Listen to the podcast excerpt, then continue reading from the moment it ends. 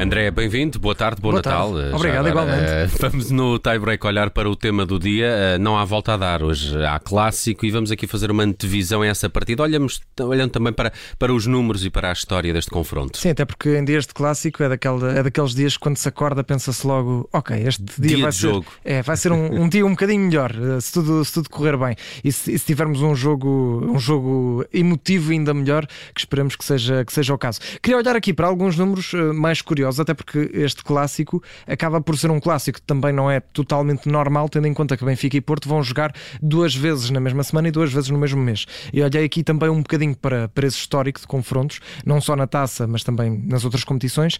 Eh, e aqui, primeiro, olhando para a taça de Portugal, é a 28 eliminatória entre Benfica e Porto na taça de Portugal, e que o Benfica tem uma clara vantagem. Em 27 eliminatórias, o Benfica passou em 21. Portanto, o Porto vai ter aqui um encontro com a, com a história.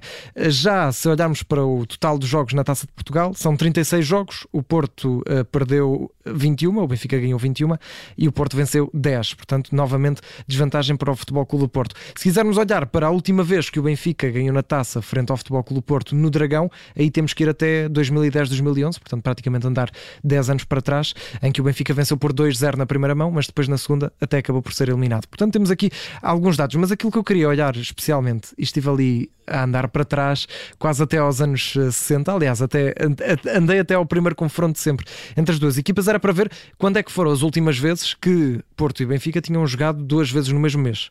E então diz-nos a, a história que a última vez que isso aconteceu foi em 2012, quando Porto e Benfica jogaram eh, duas vezes em março, a primeira vez é 2 de março de 2012 e a segunda a 20 de março. Ganhou uma vez o Benfica por 3-2, ganhou outra vez o Porto por 3-2. Portanto, eh, pode ser Bem que aconteça, mas bastante equilibrado, dividiram as, as despesas a meias. E agora pergunta-me tu, Nelson, e alguma vez jogaram três vezes no mesmo mês? E alguma vez jogaram três vezes no mesmo E não é mês? que jogaram mesmo, é verdade.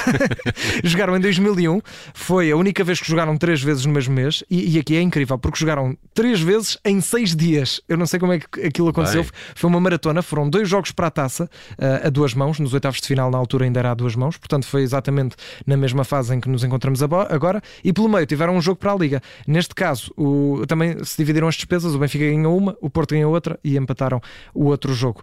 Quatro vezes? Não, nunca aconteceu. Nunca jogaram quatro vezes no mesmo mês. Portanto, o máximo foi esse 2001 com três duelos no mesmo mês. Hoje vai ser o primeiro de dois. Vamos ver se fica tão equilibrado como em 2012, com uma vitória para cada e com os mesmos números, ou se vai haver alguém a superiorizar-se. Está feito o lançamento desse clássico também com um olhar eh, à história do encontro entre Porto e Benfica, aqui com André Maia, que tem hoje um número do dia. É o número 8. Porquê? É porque Portugal cai do eh, sétimo, do número 7, para o 8, o oitavo lugar no ranking da FIFA. Caímos aqui uma posição, trocámos com a Espanha no fundo. A Espanha estava no oitavo, passou para sétimo. Nós eh, fizemos a, a Quem situação é inversa. continua em primeira Bélgica? Continua a Bélgica, que é um caso paradigmático, não é? Pois uma é. equipa que Já está há muito tempo. Sim, há muito tempo e que, e que não conquista qualquer troféu. Aliás, até, até no, no último, por exemplo, no Euro 2020, eliminou Portugal, mas nem acabou por ir sequer às meias finais nem à final. Mas mesmo assim, lá está, muitas vezes o Pedro Henriques aqui nos jogos vai-nos alertando: atenção, que este jogo amigável não é amigável, é particular porque conta para o ranking da FIFA.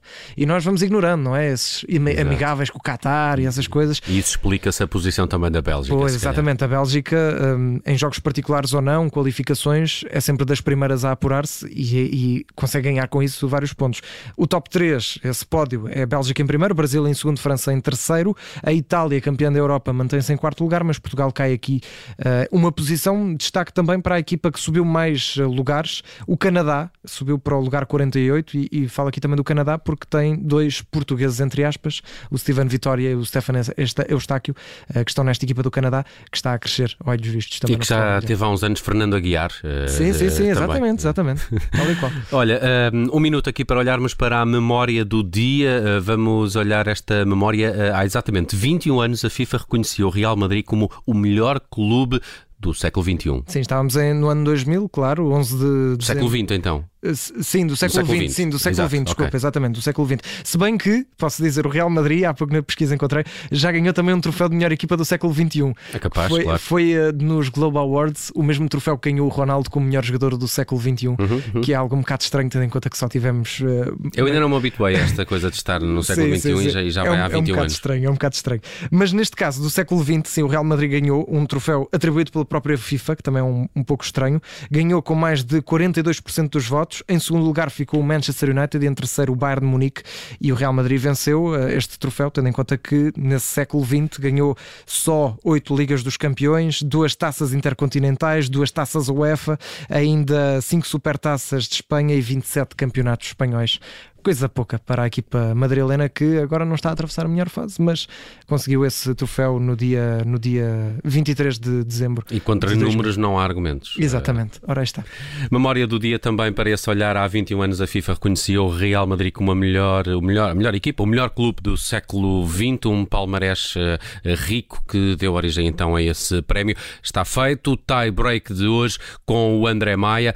Um abraço, André. Bom Obrigado. Natal. Um Feliz Natal.